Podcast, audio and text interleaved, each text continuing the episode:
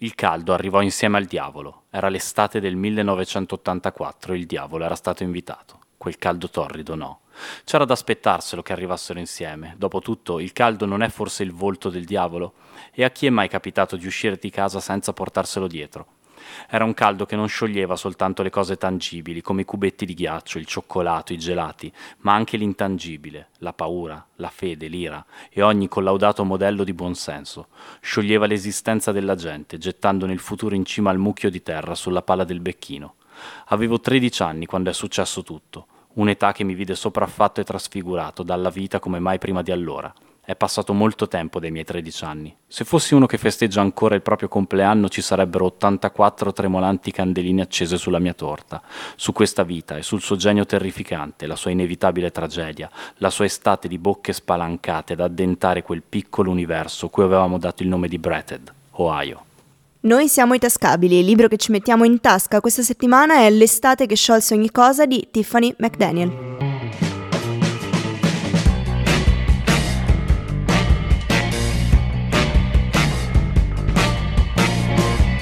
Care about sunny days. Gonna keep me outside right on the shade. Gonna keep me outside right on the shade. It's gonna be like this, and that's right, that's okay. Is that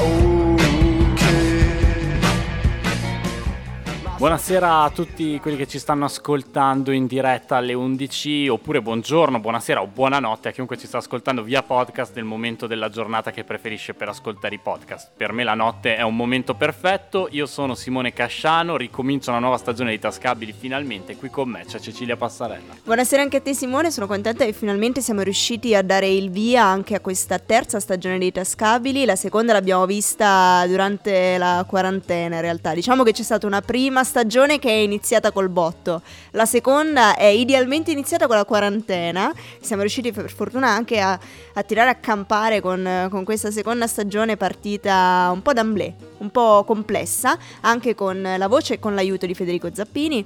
Quindi iniziamo la terza, anche questa col botto, sperando che non dia il via a una nuova quarantena. Ma vi assicuriamo che quando ci sarà la nuova quarantena noi saremo con voi con la quarta stagione di Tascabili, perché abbiamo passato l'estate, Cecilia, a leggere tantissimi libri libri per prepararci a questa nuova stagione e uno dei libri che abbiamo letto è proprio questo, un libro perfettamente estivo, L'estate che sciolse ogni cosa di Tiffany McDaniel. E tu l'hai letto per ultima, come sì. ti è sembrato?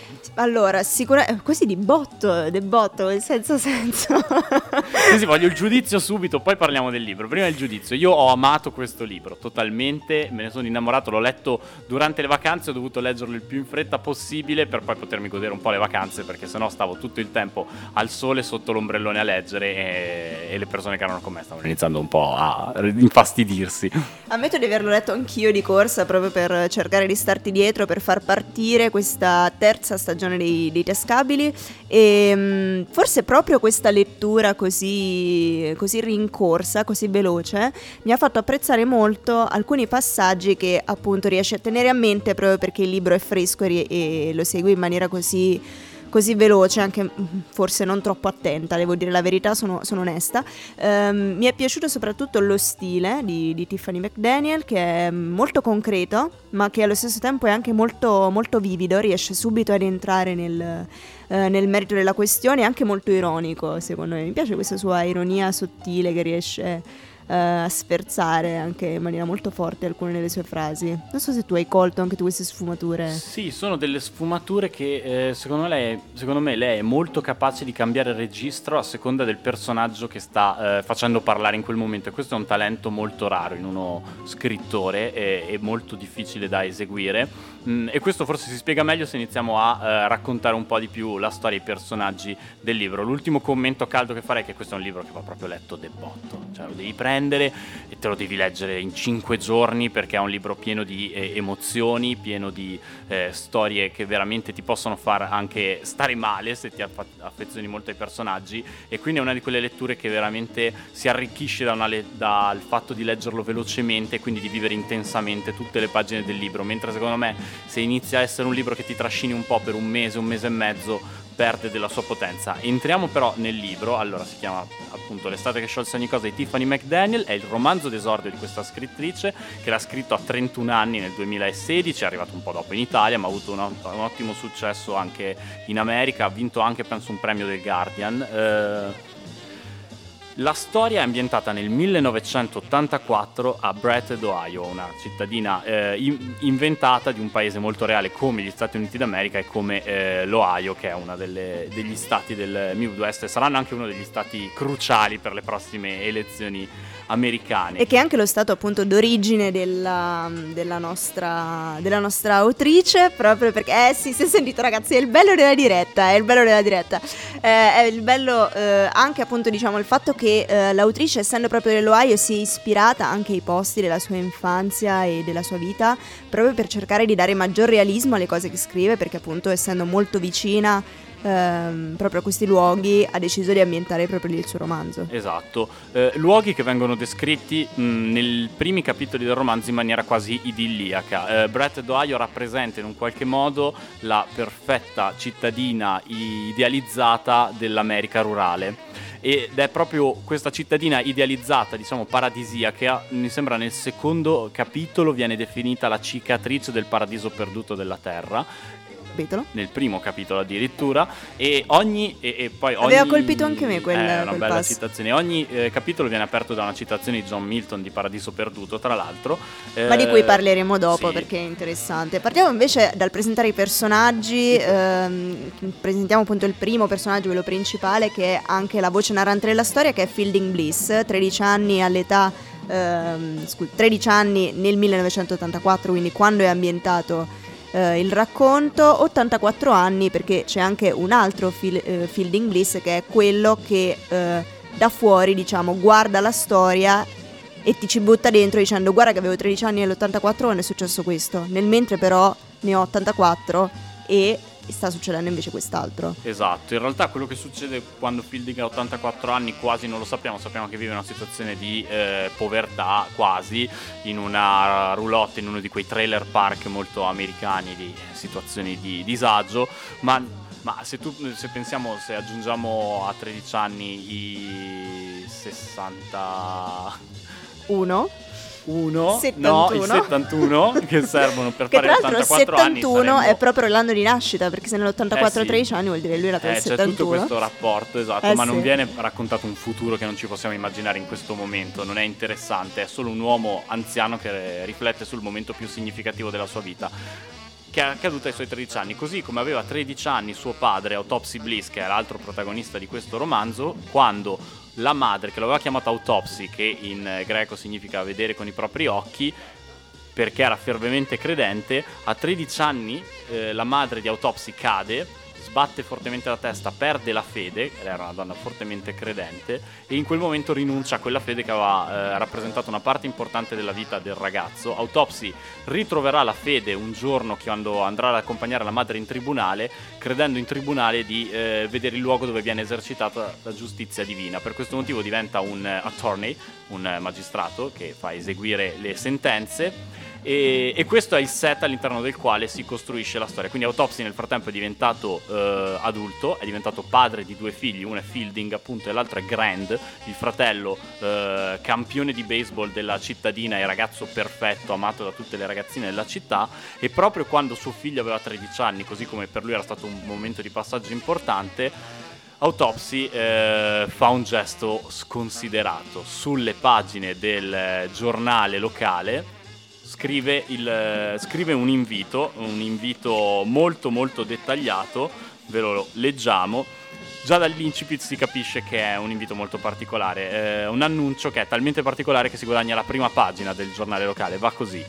Egregio Satana, diavolo chiarissimo, esimio Lucifero e tutte le altre croci che siete costretto a sopportare, vi invito cordialmente a Bretted, in Ohio, terra di colline e di balle di fieno, di peccatori e di uomini capaci di perdonare, che possiate venire in pace, attestandovi la mia fede, Autopsy Bliss. Didn't know it was Devil Town. Oh Lord, it really brings me down about the Devil Town. Bright Eyes con Devil Town ed eravamo proprio finito, abbiamo finito l'ultimo, l'ultimo segmento annunciandovi il fatto che appunto eh, era stata scritta questa lettera eh, come a richiedere la, la, presenza, la, presenza, del diavolo in città e infatti il diavolo si presenta sotto le sembianze di questo ragazzino, anche lui circa tredicenne, anche se proprio dalle descrizioni di Fielding ricaviamo come questo ragazzino sia molto particolare proprio per, per, sue, per, la sua attitudine, per il suo comportamento, che sembra nascondere qualcosa di, di atavicamente complicato, misterioso e anche vecchio proprio. Sembra un vecchio questo ragazzino. Sì. E si presenta questo ragazzino proprio fuori dai gradini del tribunale, a trovarlo per primo è Fielding che passava di là per andare a fare uno dei vari giochi estivi che fanno i ragazzini quando è finita la scuola. Incontra questo ragazzo che come hai detto tu ha un qualcosa di vecchio in sé, lo si vede eh, soprattutto quando poi comincerà a parlare e lo farà con una cultura un'eloquenza eh, inusuale per un ragazzino di 13 anni dirà di essere il diavolo e di chiamarsi Sal, un nome ricavato dalle due iniziali, dall'incipit di Satana, la prima sillaba Sa e la lettera dell'iniziale di Lucifero. Ma eh, soprattutto Cecilia ha una particolarità, questa ragazzina, una particolarità non da poco neanche oggi, ma sicuramente non da poco in una piccola cittadina dell'America rurale degli anni Ottanta, perché il ragazzino che si chiama Sal, che dice di essere il diavolo, è un ragazzino nero e questo a Bretted, Ohio, può e diventerà un problema anche perché eh, uno dei personaggi in particolare, che è proprio quello di Elohim, che è questo vecchio artigiano, descritto come un nano molto basso e anche molto scorbutico, eh, farà di Sal proprio il bersaglio delle, delle sue angherie, diventerà il suo nemico prediletto, la sua nemesi, al punto che non riuscirà a non tormentarlo, fino a quando addirittura non farà di tutto per far sì che questo ragazzo non venga allontanato dalla città, proprio perché deve essere lì come il suo nemico, deve essere una persona con cui scontrarsi. Deve in un qualche modo diventare il capro espiatorio di una città che a un certo punto si scopre eh, colma d'odio e bisognosa di capri espiatori perché nel frattempo succedono delle cose eh, a Bretted, Ohio. È iniziata l'estate, lo abbiamo letto nell'incipit del romanzo di cui parlavamo prima, il diavolo si è portato con sé un caldo torrido, il caldo che racconta Tiffany McDaniels nel suo romanzo non è un caldo normale, non è neanche il caldo terribile che stiamo vivendo in questi anni di riscaldamento globale, ma è proprio un caldo invivibile, racconta di mucche che muoiono stramazzate al suolo per il calore, di eh, cioccolato che si scioglie anche se messo nei frigoriferi, di un donne... Po come l'estate del 2003, quella esatto. terribile che abbiamo vissuto in Italia, al punto che addirittura eh, c'è chi decide di sciogliere il gelato in tutti i supermercati, anzi in realtà nell'unico supermercato che c'è nella città, proprio perché la prima richiesta che era stata appunto avanzata da Sal a Fielding era avresti del gelato. Esatto, un caldo talmente eh, insopportabile che Tiffany scrive a un certo punto le donne si fanno tagliare i capelli per avere un po' di refrigerio perché non ce la fanno più.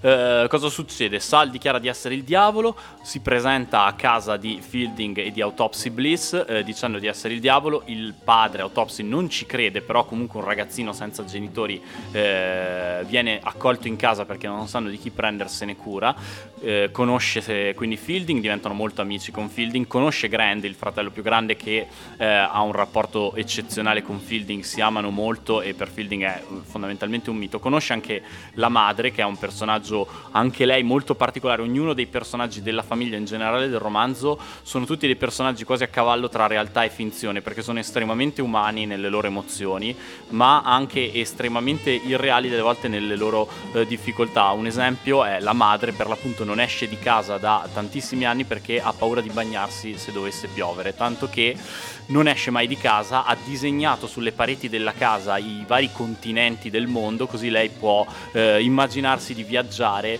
pur restando in casa casa, per cui il salotto è l'Africa, la camera di Fielding è, è il, il Sud Brasile, America, sì, ecco, esatto. il Brasile. E così, eh, Grand, il fratello più grande, campione di baseball, che ogni tanto si mette a parlare in russo. Di autopsy abbiamo già parlato. Questa è la famiglia che decide di accogliere il diavolo. Lo fa con amore e di amore viene ricambiata scoprendo un ragazzino eh, stranissimo, con questa cultura incredibile, ma che allo stesso tempo in vari capitoli del romanzo sembra trovarsi sempre nel posto sbagliato, nel momento sbagliato in cui in questa cittadina, sempre più soffocata dal caldo, succede qualcosa di tragico e quindi le colpe iniziano ad aumentare e anche il nostro protagonista Fielding inizia a chiedersi se questo ragazzo è veramente il diavolo e se non è lui, se comunque in quella cittadina, Brett d'Ohio, fosse effettivamente arrivato il diavolo in quell'estate. Anche perché grande personaggio alla fine di questo libro è proprio la massa, cioè le persone che vivono in questa città che pur non avendo eh, un volto o addirittura un carattere ben definito, si capisce subito che si tratta di appunto quella massa di persone che risponde anche un po' di pancia a ciò che succede.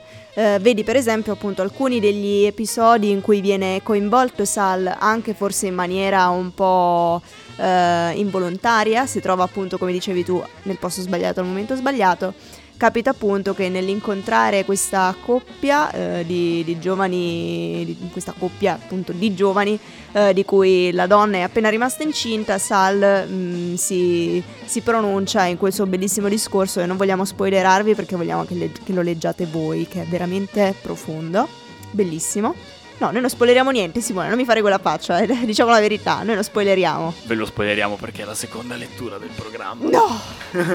Davvero? Davvero. Eh vabbè, e allora niente, ve lo spoileriamo. Beh, è stata un'ottima introduzione, allora per la seconda lettura è proprio uno di quei discorsi che facevamo di posto sbagliato al momento sbagliato e di colpi attribuiti a caso eh, Fielding e Sal stanno camminando per la via centrale del paese, incontrano Dovi e suo marito, e lei è incinta da poco, e Sal eh, appoggia la sua mano sul ventre di Dovi e eh, racconta uno di questi tantissimi racconti di cui il libro è disseminato, storie dentro la storia, in cui eh, attraverso la figura enigmatica di questo bambino ricco di cultura, Tiffany McDaniel, come dicevamo prima, eleva tantissimo lo stile, la lirica della sua scrittura, toccando veramente delle vette di bellezza incredibili. Succede però che tutte queste situazioni tendono poi a ribaltarsi fino ad arrivare a un finale appunto di odio e anche di un po' diciamo aggressività nei confronti di questo ragazzo che sembra davvero essere il capro espiatorio di tutto quello che succede all'interno della città.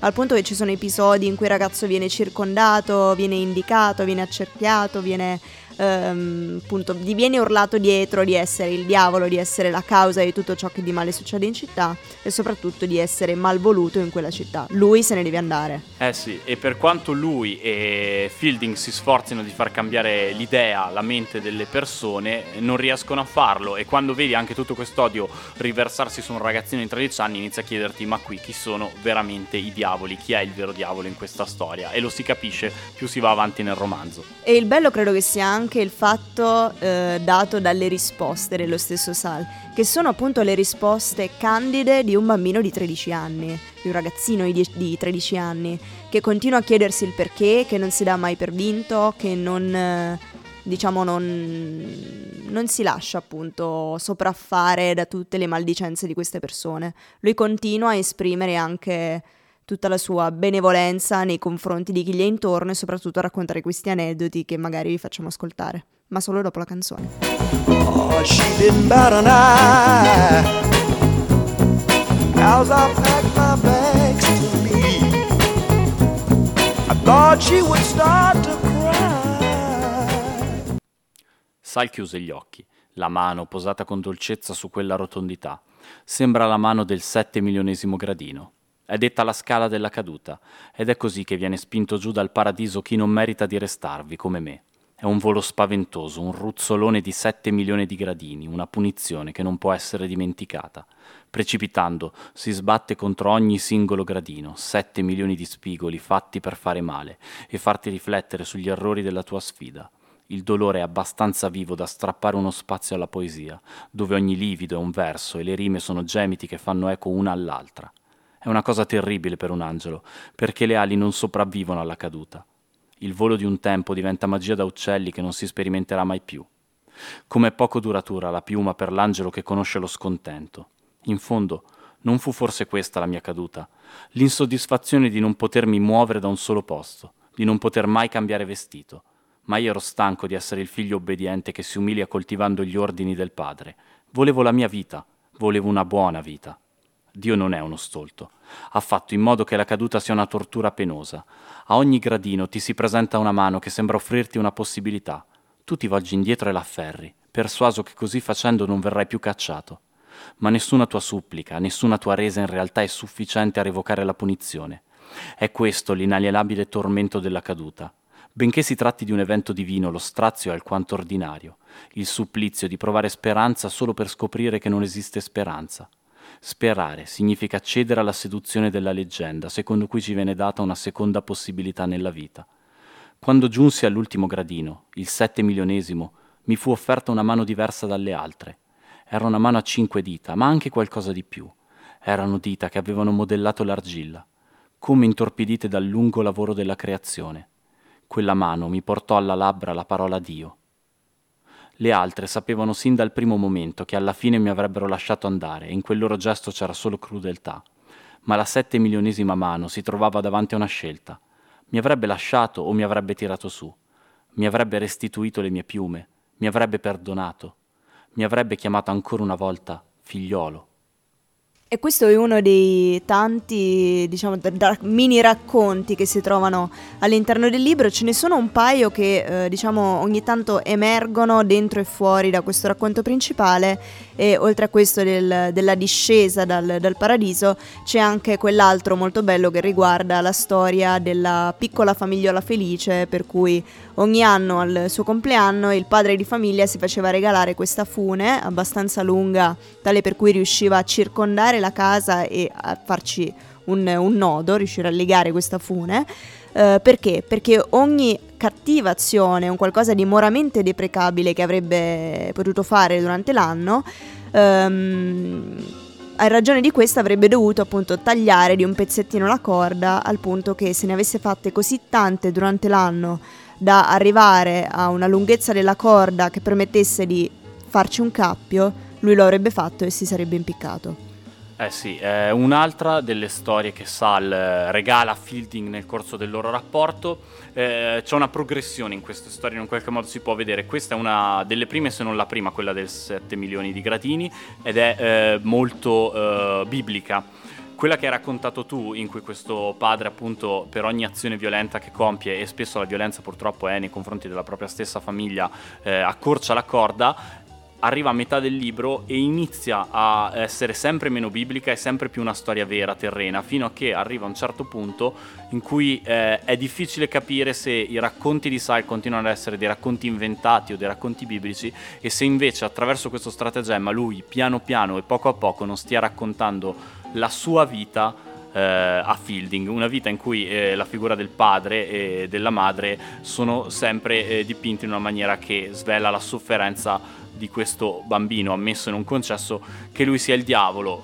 Eh, nel frattempo l'estate a Bretted continua ad andare avanti, sempre più calda. Mm in questo passaggio che vi abbiamo letto, che è nelle prime pagine del romanzo, lui dopo aver raccontato questa cosa a Dovey viene eh, aggredito verbalmente da Elohim, che è dall'altro lato della strada, abbiamo raccontato di trovarsi nel posto sbagliato al momento sbagliato. Elohim inizia a gridare dicendo che è il diavolo che porterà la sciagura, Dovey spaventata si ritrae, ritraendosi scivola, eh, cade, che è una cosa che per una donna incinta eh, può essere pericoloso ed è, class- ed è, proprio uno dei primi esempi di una serie di vicende che accadranno durante il libro in cui eh, Sal si deve fare carico di una colpa che in realtà non ha perché lui non ha nessuna responsabilità in quello che succede in questo momento, ma è eh, il primo di una serie di leitmotiv che poi si vedranno durante il eh, romanzo. Un altro di questi è come dicevi tu prima Cecilia, quello della folla, più passa il tempo, più diventa caldo, più gli episodi negativi si sommano a Brett ed Ohio,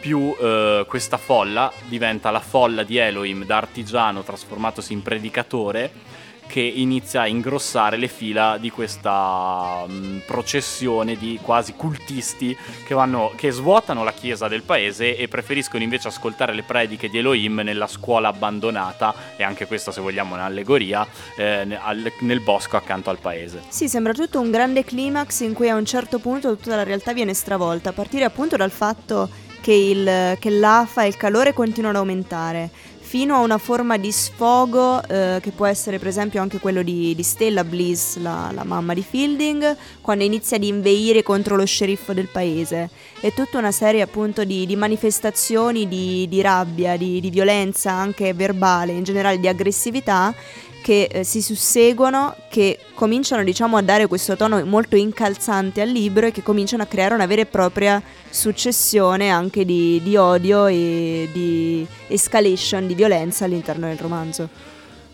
Esattamente, c'è un altro tema al centro di questo romanzo ed è quello dei segreti, eh, segreti tra le persone. Eh, la presenza di Sally in un qualche modo provoca, lo abbiamo già detto, una serie di rivelazioni, eh, come una pietra che inizia a rotolare, non si può più fermare, di eventi a catena che eh, iniziano a precipitare. Questi segreti esistono anche nella famiglia Bliss e il loro venire alla luce provocherà molta sofferenza in Fielding e nei suoi familiari Fielding che infatti ricordiamo è un, un Fielding 84enne distrutto che eh, racconta mh, questa storia qua. Poi tu hai citato un personaggio che sembra marginale, ma lo è fino a un certo punto all'inizio del romanzo, che è lo sceriffo. Ci sarebbe un ordine costituito, che è quello a cui tutti noi ci rifacciamo, ma questo romanzo ed è parte della sua potenza come di altri eh, romanzi in cui, in cui, con naturalezza questo viene fatto succedere ed è spesso la verità che quando le situazioni di crisi prendono il sopravvento spesso l'ordine costituito non può fare altro che farsi da parte e si e ritorna, esatto, e si ritorna alla, alla più brutale delle giustizie degli uomini, quella che spesso finisce con una tragedia. Lately I've been measuring Seems my time is growing thin. Wind me up and watch me spin. Watch me spin. Watch me spin. Skin and bones. Skin and bones. Skin and bones, don't you know? Skin and bones, skin and bones, skin and bones, don't you know? I'm just skin and bones. Skin and Bones dei Foo Fighters per eh, restare in tema perché? Perché la prima volta che Fielding incontra Sal sui gradini del tribunale, Sal è veramente un ragazzino pelle e ossa, eh, magrissimo, eh, dentro a questa salopette nera tutta consunta ed è in questo stato che lo porta a casa questa salopette, eh, da cui tra l'altro si vedono eh, comparire le cicatrici che Sal ha sulla schiena e che lui dice sono le cicatrici delle ali che gli sono state tolte. Lo accompagnerà poi per il resto del romanzo. Direi però di fermarci qui sul racconto del romanzo perché eh, abbiamo portati diciamo eh, all'interno dei primi capitoli per farvi incuriosire e poi dal Ministero dello Spoiler è arrivato l'ultimo DPCM che dice dopo i quattro capitoli fino alle 22 di sera, se ne può parlare fino alle 24 di sera, dei primi quattro capitoli di un romanzo, poi tutti a casa non se ne parla più.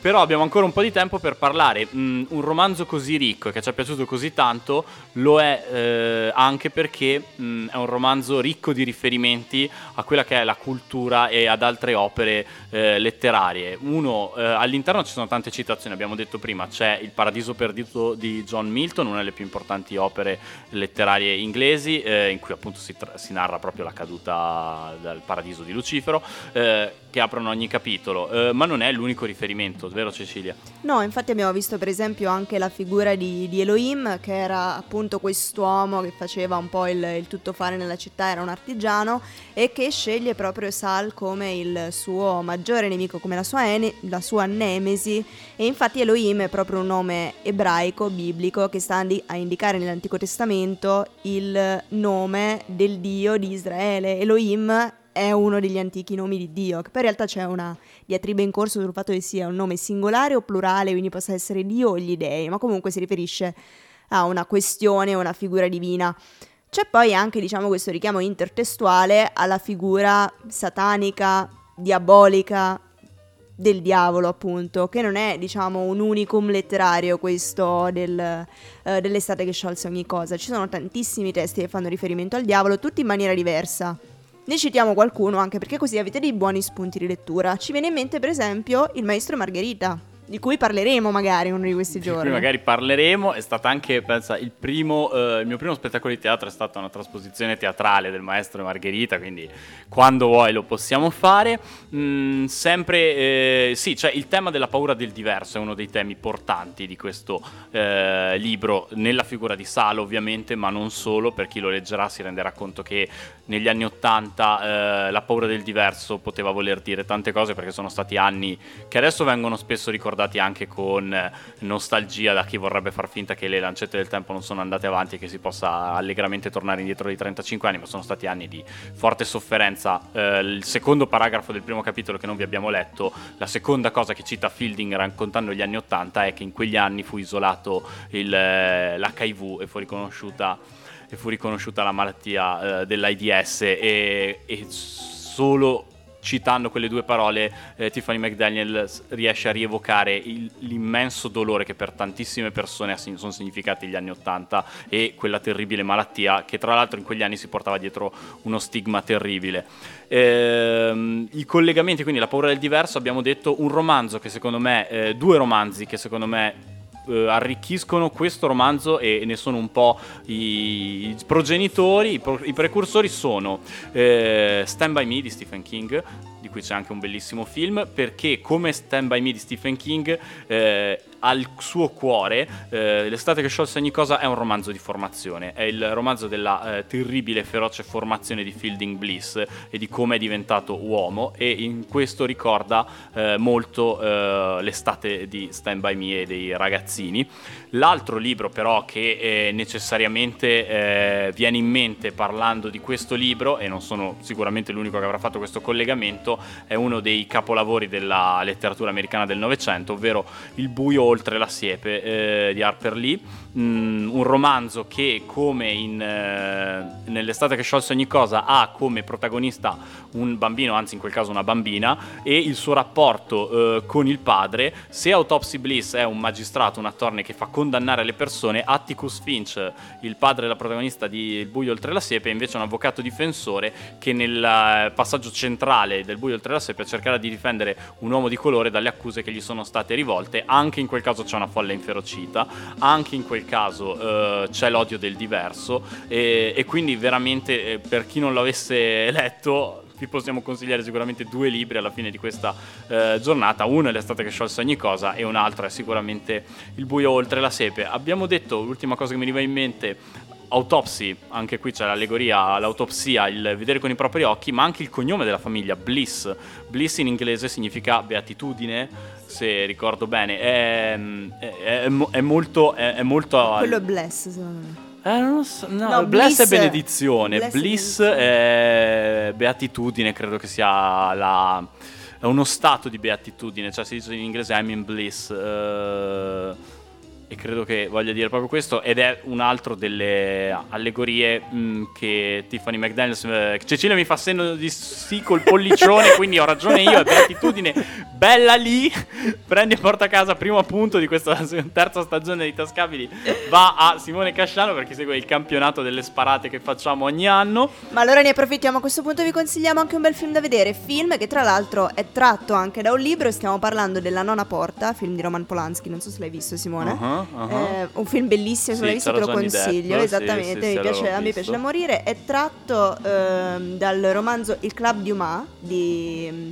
Arturo Perez Reverte e anche qui diciamo che c'è questa allegoria sulla figura del diavolo, però un diavolo che però non si vede mai fondamentalmente, quasi fino alla fine in cui, però non ve lo spoilerò, e c'è una bellissima frase in cui appunto il protagonista Johnny Depp che è di in corso dice proprio, dice proprio ma insomma il diavolo non si fa vivo, quindi insomma è, si tratta sempre di questi, di questi paralleli e di queste trame ardite anche un po' su questa figura che c'è ma che non c'è, che a volte c'è troppo, motivo per cui è come se in realtà non ci fosse perché fosse in tutti o viceversa. Quindi se il diavolo c'è o non c'è nell'estate che sciolse ogni cosa di Tiffany McDaniels non ve lo diciamo, andatelo a scoprire da voi e noi ci vediamo settimana prossima con un'altra puntata di Tascabili.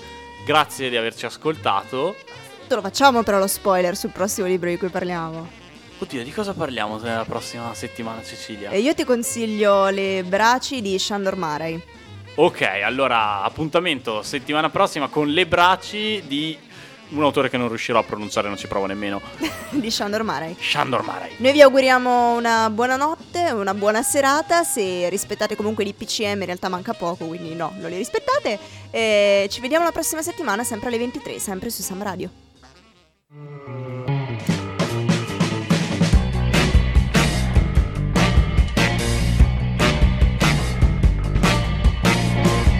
don't care about sunny days. Gonna keep me outside right on the shade. You're gonna keep me outside right on the shade. It's gonna be like this, and that's right, that's okay. Is that okay?